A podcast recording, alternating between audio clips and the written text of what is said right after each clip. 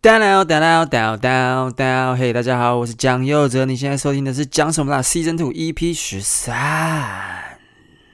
，Thirteen。我最近觉得我过得不是很顺利，很多那种衰事，很那种很小的那种不顺心的事一直发生，我就怀疑我是不是运有。变得比较差还是怎么样的？然后还是沾到什么脏东西？我那天想说要去行天宫参拜一下，结果当我走到行天宫的时候，外面就有一个看起来像是师姐的人跟我说：“笑脸呢？你肩膀上有脏东西。”我马上很紧张说：“真的吗？你怎么知道？师姐，我最近都运气很不顺，我沾到脏东西了吗？”他说：“真的，你肩膀上有鸟屎。”我说：“ 好啦，那这就是我们今天的开头笑话啦。”好，那今天第一件事非常的重要，就是要来宣传一下一个非常重要的业配啊！没错，我的讲什么啦？做到现在 Season Two 第十三集，也终于接到叶配了。没错，这次的叶配就是杰克蒋耀哲个人单口喜剧专场。哎，我自己的节目，我自己当第一个叶配，不为过吧？哈，好了，那我会在五月五号、五月六号的时候，在台北的卡米蒂办我的。个人专场，那在高雄会在五月二十号当周，在高雄喜剧开港的台旅这个场地。办我的高雄的个人专场巡演这样子，那就是这两周，那会各卖一百二十张票，希望当到到时候都可以很顺利的卖完，然后甚至是到加场这种我不敢想的东西。其实我现在只希望全台卖大概两百五十到三百张，其实我就已经很谢天谢地了。这是我第一次接受市场检验，其实我一直不知道就是 自己能不能，首先以表演来讲，自己能不能就是真的去做到后一个小时的个人专场的内容，然后再来就是我的。票房是第一次接受市场检验，我是蛮期待也蛮紧张的。但如果我不跨出那一步，你永远也不知道自己要从哪里开始进步，对吧？所以，那我在进到喜剧圈三年，差不多快半年，三年半左右的时间，终于迎来了人生的第一次专场。那详细的售票资讯会在呃三月初，三月第一个礼拜的时候会应该会陆续上架。那到时候我会再继续宣传一波。好了，那有兴趣的听众们，这个我的 podcast 固定将近一百五十位的听众，就是嗯，希望你们都想来。没错，这样我就可以先解决掉一半的票了。好，OK，好，那这就是我的个人专场。那在五月五号、六号跟五月二十号，台北、高雄两个地方，好不好？大家一定要密切锁定。好，那这是第一件事。好，那再来呢，就是我想要跟各位分享一个我最近就是不断中毒的一个人，叫做 Gummy B 黄立瑶。他是一个在大西亚时代二里面参赛的选手，那现在好像还。继续在参赛中还没有被淘汰。那我会说到他呢，是因为我在看《大西亚时代二》的时候，被他的那个《To Be Honest》这首歌直接惊艳到，就是 shock into my head，你知道吗？就是我直接被他这首歌就是哇，好屌哦！那个第一个第一个假音就破了，然后还可以这么好听，然后大家就都在取笑他叫做 “Gummy 必车”，蛮好笑的，蛮有梗的。网友真的很有梗。然后之后他就是呃，在那个六十秒的那个。表演里面就是一鸣惊人，然后大家就说他很有冠军相。首先，我个人是呃觉得还好啦，还好是指说，因为我觉得能参加比赛的选手一定都是实力很好的。那因为我对嘻哈或者是饶舌这个东西不是很熟，所以我无法分辨出。谁在技巧上或者是歌路曲风上是最有冠军相？就是我不知道大家是怎么判断出来的，但想必一定是因为，呃，他跟其他的选手的特色跟什么风格是有很大一个明显的差距的。因为我会喜欢这个 Gummy B 这个选手，就是因为他的饶舌跟一般听到那种逞凶斗狠的其实不太一样。他当然也可以快嘴，他也有一些很快嘴、很 boom bap 的那种很 old school 的那一种曲风，但是他在那种。比较 emo rap，比较旋律饶舌的那个呃方面，也是好像也是非常厉害。对，那除了这个刚刚硬币这个选手，还有一个叫做赵一凡的一九四，然后他也是我其实不太知道可不可以直接这样定义，但是他的那个呃。嘻哈饶舌也是有点旋律饶舌的感觉，就是都有那种听起来很舒服，又有点说，有点唱，就是有点唱，有点饶舌的那种感觉，会让你一听就觉得跟呃你一般听到那种热狗、顽童啊、大支啊那种有点不太一样，然后可能更接近国蛋跟呃颜色的蛋薄一点吧。然后可能还有小人，我不知道大家知不知道小人，但其实小人也是在呃人人有攻略里面一个很厉害的，就是很资深的一个饶舌歌手。对，就是听起来可能会比较像这一派的，比较不像。就是一般听到那种 old school boom bap 的那种饶舌曲风，那我在这边非常推荐两首，maybe 三首啊，四首好了，四首 Gummy B 的歌我非常喜欢。第一首就是石桥，那我我这是有依照排名的。第一首是石桥，那石桥是有一点那种跟佛学思想有关的，那它的歌词写的很有意境，我非常的喜欢。然后再来是安泰，安泰好像是嘎咪逼自己住在安泰街的时候，就是写出来的一首歌，所以就叫安泰。然后第三首是 Day by Day，Day by Day 是他写出一个曲之后，他觉得这个曲很适合唱 Cipher。那 Cipher 跟可能不知道的听众解释一下，可能就是有好几个歌手用同一个 beat、同一个节奏，然后就唱不同的 verse，就是接力唱这样子，你知道吗？就是有点。A 唱完换 B，B 唱完换 C，C 唱完换 D 唱，D 唱完换 E 唱，就是可能好几个人连着唱，但是都用同一个节奏、同一个旋律，这叫 Cypher。那之后他就写出这个 beat 之后，觉得这个首歌很适合 Cypher，他就广招他的好朋友这样子来跟他一起唱这首歌，叫做 Day by Day。I've been doing this shit day by day，就我很喜欢，大家有机会真的可以去听一下，这是我喜欢的第三首，就是再来是最后一首，就是我最喜欢的。呃，排名、啊？排名第一的，刚刚安 Day by Day 是第二，然后安泰是第三，然后石桥是第四。那我现在来揭露我的第一名，我的第一名叫做外星人。没错，大家一定要去听一下 Gummy B 的外星人。我觉得 Gummy B 的外星人，他很符合呃现在这个时代的年轻人可能在想的一些呃态度，就是他有一点就是呃安于现状啊，讲安于现状好悲观，但是就是你会有一点觉得呃我很乐于。我发生在我身上的这些事情，它没有很糟，但也没有真的很好，但是就是很舒服、很惬意，让人可以轻松的过。然后我也很喜欢这种 chill chill 的生活方式，然后不急不快、不急不徐这样子，很喜欢这种感觉。然后他就用一个呃很很舒服的编曲，然后套一个。很 lay back、很 chill 的歌词，我来稍微念个几句给大家听啊。他的副歌是这样的：那时好多值得开心的，不到非常美好，但也还行呢。不必在乎谁说的话，谁在听着。他的眼睛闪着光芒，像是大海清澈。但现在他慢慢不再兴奋，有时觉得世界盛大还醒着，像是误闯地球的外星人。他的生活被遗忘了在银河，就是你知道，他有一种说出这种。现在的年轻人有一种不被理解，又想当自己，可是又不会有那种过于远大的野心，好像不切实际的野心，一定要去做到什么事情，一定要去呃。达成什么目标，什么高大上的目标，他只希望把自己能做到的事情做到好，然后不要被其他事情牵着走，不要受制于其他人所赋予他的价值，或是不要受制于其他人的情勒什么的，然后只想要很 chill 的在阳光下吃着甜点，想象哪一天自己会长大。我真的很喜欢这首歌，我真的是第一次听是先被 shock 到，很惊讶，就是怎么会有这么舒服的一首歌，然后那个歌词又这么的你知道扎心，然后第二次听就。你知道，一直单曲循环到第三次、第四次，我记得我听到第五次、第六次的时候，我其实是有一点。感动泛泪，这首歌真的很好听。我已经在我的私人平台，还有我的 IG 粉专都推荐过这首歌。希望没有被听到、没有被我推荐到的人，一定要去听这首歌。这首歌真的太好听了。然后一样，如果你有这种类似曲风的饶舌歌手，推荐给给我，也欢迎你留言，让我去认识其他有类似曲风的更多的饶舌歌手，好不好？我觉得这种 emo rap 这种旋律饶舌，melody rap，melodic 吧，好像是这样讲，就是很很舒服，我很喜欢。对，所以。在这边介绍一位我非常喜欢的，叫做 Gummy B 的饶舌歌手，他好像比我还年轻一两岁的样子，就真的很厉害，天才天才，好不好？好，那这就是先跟大家小小分享一下大嘻哈时代我喜欢的其中两位。虽然说我对赵一凡不是很认识啊，但是他的那个沙漠中的雪人也是很好听，大家可以去听一下。但相比之下，沙漠中的雪人，我觉得他的意境就是比较没有那么的。Chill 还是稍微有点野心，然后还是稍微有点对我自己有自己有那种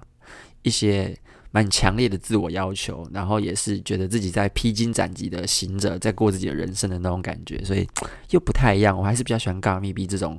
外星人这首歌舒服的感觉，但大家都可以去听。大家两位都是非常年轻，而且我真的觉得很喜欢的饶舌歌手。这样，我还在继续认识他们，但就我现在的认识就是这样，跟大家分享，好不好？好，再来，我来聊一下，呃，我最近在创作上的一些，呃。很强大的回响，你知道？身为一个男生，我这样讲可能没有说服力，但是在创作的过程中，我从来没有如此接近怀孕的感受。首先，我们现在分析一下怀孕。怀孕其实就是精卵受精之后，在子宫着床，着床完之后就开始长大，吸收养分嘛，然后怀孕嘛，然后怀孕之后大概十个月左右的时间。又需要就是生产出来，从产道再跑出来，变成一个独立的生命体嘛，对不对？嗯，抱歉，这就是一个怀孕的正常的过程嘛。那我觉得在创作的时候，呃，我们常常会遇到一件事情，就是你在找 set up 还是在找 punch。那以我的认知啦，很多前辈说，他们觉得其实你一直在找的都是 set up，punch 一直都存在了。你只是在找对的 set up 去对应这个 punch，我觉得其实这句话讲的也蛮有道理的。我感受上也是这样。常常我们是发现一件好笑的事情的时候，但是因为我们发现它，是我们有当时发现它那个时空背景的认知，但其他人并没有那个时空背景的认知。所以你要怎么找到一个对的举例，一个对的前提，让其他人一听就知道，哦，你在讲这个时空背景下发生这件事情，这件事情就变得很好笑的那个那个举例。所以我觉得。其实这件事情，呃，也蛮好理解的。找前提，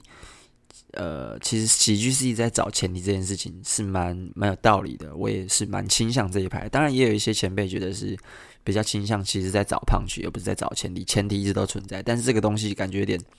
先有鸡还是先有蛋？我觉得啊，有点这样。但我个人的感受是偏向先有前提，呃，不是，呃胖去一直都存在，你只是去找了一个对的前提去把它扣上去而已。所以，我们接下来就要谈到第二点，就是一个 punch 只能对应一个前提，但是一个好的前提可以产生非常多的 punch。所以对我来说，前提就像是卵子一样，只有一颗很珍贵；但是 punch 就像精子一样，它可能有两亿只，一次就有两亿只，超多。所以 punch 就像精子，前提就像卵子。那在一个对的胖去跟一个对的前提，这样精卵受就是结合受精受孕之后，它就会在你的脑袋着床，然后这个 idea，你对于某件事情的想法，就会在你的脑袋着床，然后它就一直着床在你的脑袋，你会每天茶不思饭不想，就只为了要完成这个笑话，把这个 idea 发展成一个完整的段子。那这个完整的段子就是一个独立的生命体。那在你发想的这个过程中，就是怀孕，所以我常常觉得创作写段子对我来说就很像怀孕一样。那在怀孕，你在想段子的过程中，你会非常的难受，因为你满脑子都是他，但是他又不给你一个很好的体验，你知道吗？就是他要让你失眠，他让你有压力，他让你吃不下饭，他让你各种不好的生活体验都来，他让你。写不出来的时候，就让你觉得很烦闷，就是它会影响你的情绪，然后你又很期待它的产生，你知道吗？你的生活从身心灵全部都被绑在这个 idea 上面，只为了在想完这一花之后，可以生出一个令人喜欢的生命体。那你的段子，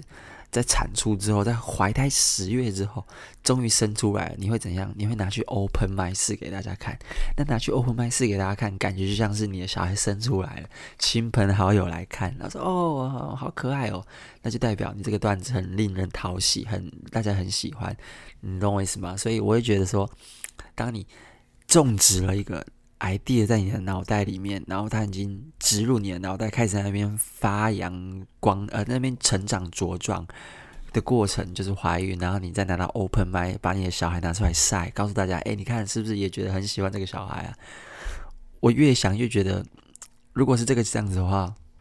我已经生了无数个小孩。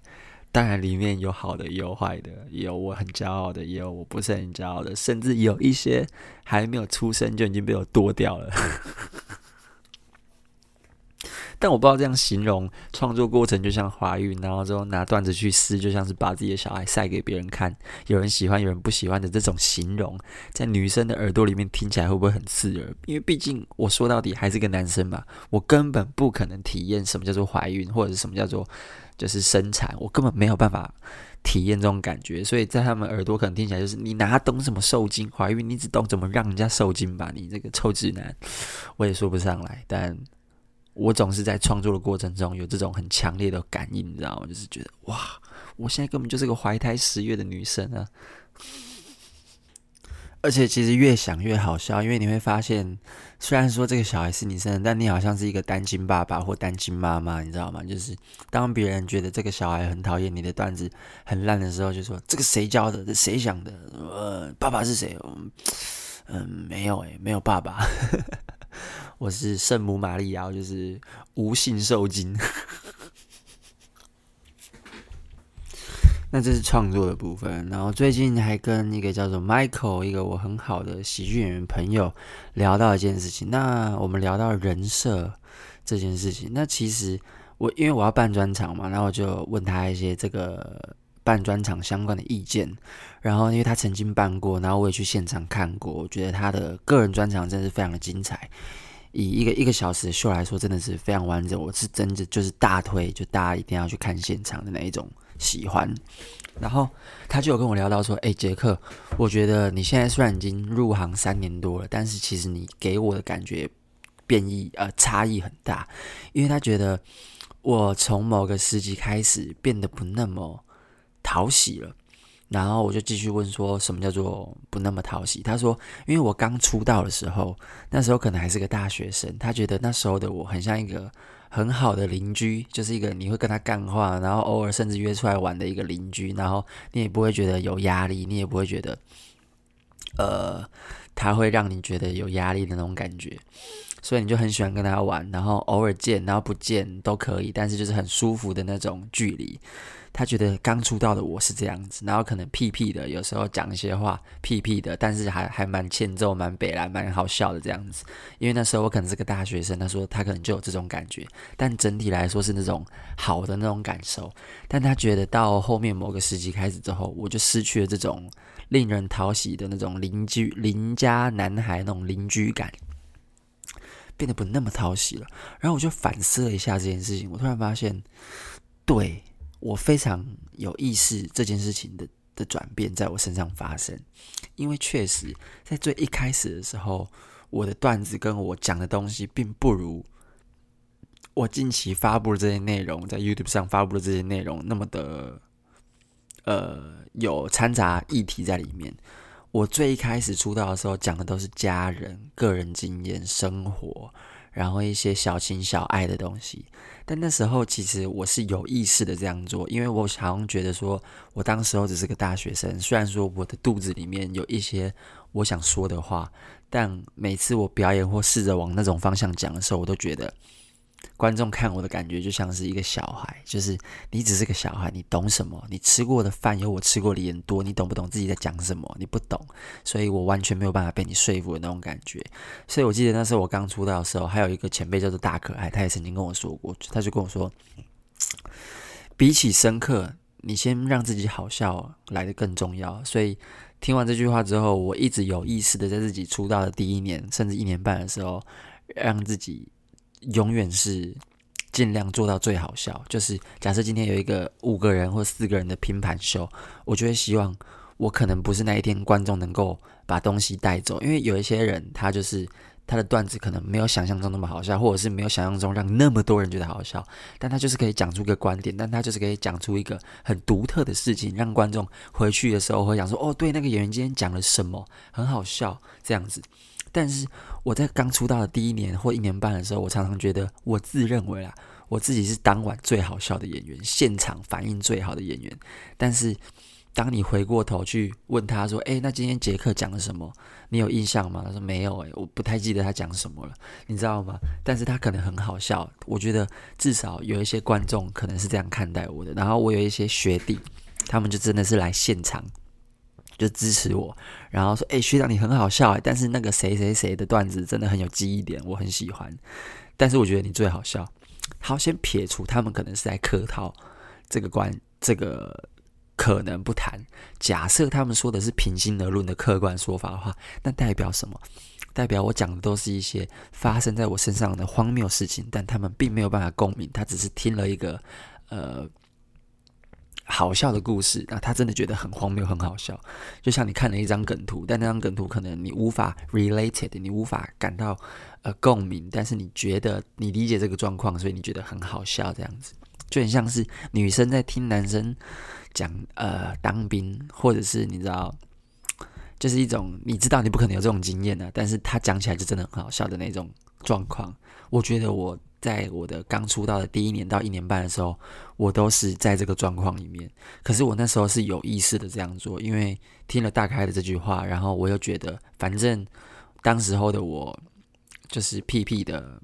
试图讲一些深刻的东西，或者是一些议题讨论，或者是一些观点，maybe 观众不愿意听，不愿意接受，所以我不如让自己讨喜一点，去讲一些呃日常家庭或者是感情生活那种。小情小爱的，比较没有那种会跟你的既有观念针锋相对，或者是挑战你既有观念的议题存在的一些段子。那其实我那时候也觉得，那很轻、很很轻松惬意的感觉是，不是说我要逗笑别人很轻松惬意，而是觉得那时候的自己确实是处在一个很。纯粹的时候，那时候的我觉得我写的不是喜剧，我写的是笑话。因为对我来说，喜剧必须要传达某些事情，它不能只是好笑，只是在好笑的包装下，它必须要传达某种议题、某种概念，所以不能只停留在笑这件事情。然后，当我过了一年半，接近两年的时候，我开始觉得。要做一些尝试，我开始潜移默化的觉得我要开始偷渡一些自己的观念进去，偷渡一些自己真的想说的话进去，偷渡一些我自己在日常生活中觉得不公平，而且怎么会是这样的这种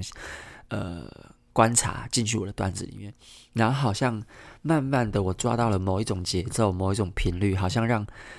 观众开始接受我这样子的论述方式，我好像找到了一种讲话的节奏跟模式。可以在偷塞我的观念之余，又不会让观众觉得离我太远。而那种模式就是臭直男，就是用臭直男这个人设去表达我真实的感受，好像又不那么的让人觉得呃讨厌，好像我一定要说服你什么。你懂我意思吗？我觉得在观众的角度来说，他们听一个臭直男讲一些好像有点道理的干话，他们会把它当做干话去就是理解，但至少他们愿意听进去了。可是当我在说服他们我好笑的。就是前提之后，呃的的条件之下，我让他们觉得我好笑了，我再开始讲一些没那么好笑，但其实是我真的想讲的话进去，大家好像就会软化，好像就会愿意听我讲，好像就会愿意听我的立场去理解，原来哦，他其实想讲一些现况，他其实想要讲某些东西，所以在那个转变之后，我开始抓到了这个小方法，从那一次开始，呃。我逐渐就演变到了现在，呃，我讲话或者是我的段子的风格，我可能会讲一些男女的议题，我可能会开始偷渡很多我试图想讲的观念进去，而也就是在这个时候，我觉得我的段子充满了跟观众观念对立的东西，就我可能会支持。我不知道，我常常说我是一个不恐同但只讨厌 T 的男生。那这个概念在很多人的心里面就觉得你为什么要这样？所以他就建立了第一层对立。那这个对立常常就让我觉得，如果我没有说服观众我是既好笑又有道理的话，他就会讨厌我这个人，他就会对我这个人产生敌意。那一旦产生了敌意，我就不可能在他的视野里面是觉得讨喜的。所以，呃。总归来说，就是我认为我在我出道的第一年、一年半的时候，确实如同 Michael 说的一样，就是我那时候是一个呃无伤大雅、很无害的一个邻家大男孩、屁孩，一个大学生，一个你的你每天都会看到的邻居，这样子很无害的一个邻居，然后讲话也蛮好笑的，跟我讲干话也蛮好笑的，这样子你也蛮喜欢我，跟我出去玩之类的。可是你不会觉得 hostage，就不会觉得被冒犯，不会觉得有敌意，不会觉得你会让我呃，不会觉得我会让你很有压力这样子。但是那只是我最一开始的伪装。说实话，我在呃呃能够开始加入这些议题的时候，我几乎像中了毒的一样，就是不断的在这件事情上面一直一直操作，一直操作，一直操作，然后好像才真正做到了我自己。所以我那时候就回答 Michael 说，我有意识的去做了这样子的转变，然后也确实承担了相对应的后果。因为我觉得，一旦你试图想要跟别人呃，对立，或者是去挑战他的既有认知，你就势必得会牺牲掉你某些方面的好感，呃，给人的好感，因而去让别人对你有一种呃防备，然后也就失去了 Michael 说的那些观众缘或讨喜的成分在我身上。对，但这就是我有意识的转变跟呃必须承担的后果了。那我不知道其他人是不是这样，但是至少。如果我要回答这个问题，我觉得 Michael 的这个剖析是很对的，但是也是我有意为之的行为。哎，怎么会讲到这里？哦，应该是因为刚刚前面讲了写写段子这件事情。但大概就是这样了，我不知道。其实我觉得喜剧它有一个非常呃迷人的地方，在于你只要够好笑，你可以讲任何你想讲的话，而且大家能够愿意听。不一定能接受，但至少愿意听。所以这也是为什么我会愿意去做这样子的转变，去承担这样子失去呃一定程度观众缘的呃行为，因为你会让一群人可能慢慢不喜欢你，但是你会收获另一群认同你的人。那这群认同你的人就会很支持你，很铁，因为你讲出了他们的心声，因为你 speak for them，你知道吗？所以。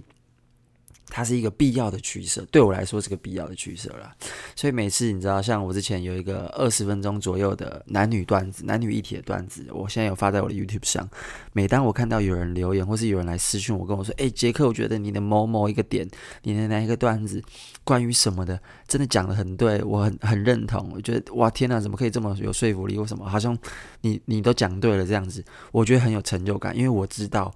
我一定是触碰到了某些人心里面。”真实的想法，只是他们不敢说，可是我替他们说出来，他也跟我也有跟我一样有这种感受，所以他才会这么认同我说的这些话。但 maybe 我们的这种认知在其他人的标准里面是不对的，不一定。但是这就是喜剧迷人的地方嘛，它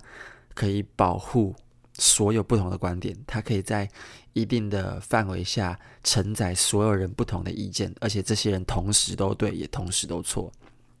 好了，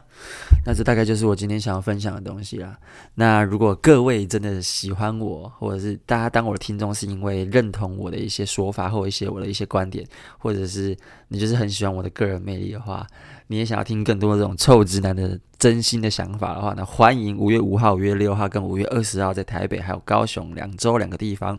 我有我的个人专场，我会带来我这一整年呃，maybe 一年多以来我对一些男女之间现况的一些发想跟一些观察，然后 maybe 你可能听了会很认同，那就一定要来买票看我的个人专场，好不好？那今天就讲到这边，谢谢大家，我是杰克，讲到这，这是我们今天的讲什么啦？Season Two EP 十三，谢谢大家。哒啦哒啦哒哒哒。